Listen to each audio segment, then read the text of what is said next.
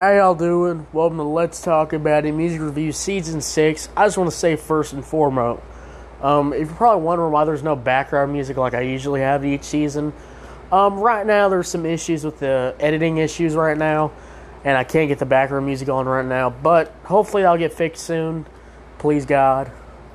Please God. So, sorry for the no background music in the intro.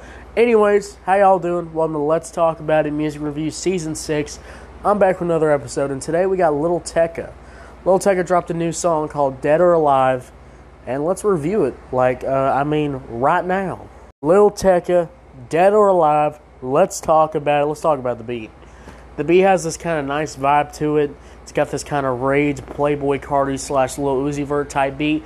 It sounds good. I'm not knocking it, but that's what so it kind of sounds like those kind of type beats you get on YouTube. I'm not knocking it, by the way. Just saying it kind of sounds like that. But it sounds good. It sounds fine, and Lil Tecca actually sounds really good on it. So I'm not really complaining too much here about it. Um, the hook is pretty good. Honestly, it sounds good. Very surprised. The last hook Lil Tecca had was pretty bad. Um, I'm glad he. Uh, I'm glad uh, no more that uh, weird high pitch hook that he did, or I don't even know. But we're not gonna talk about the Kodak song. I know y'all hate me for that. I know. The hook was pretty good. The singing hit, this flow was there when he did it. The hook's fire, in my guy's starting opinion. The verse, guys, the verse was okay. It wasn't like the best flow or nothing. It was kind of the same flow. Kind of sounded like he had like no energy in the track. Um, the beat car- definitely, the, definitely the beat really did carry him on that. I'll just be honest with you, and the beat definitely carried. But hey, it's okay overall, you know, oh, oh, it's okay. It's okay.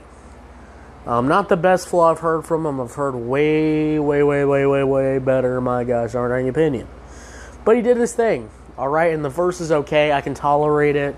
Um, if I'm putting the song on for the hook or the beat, I can tolerate the quick verse he's got.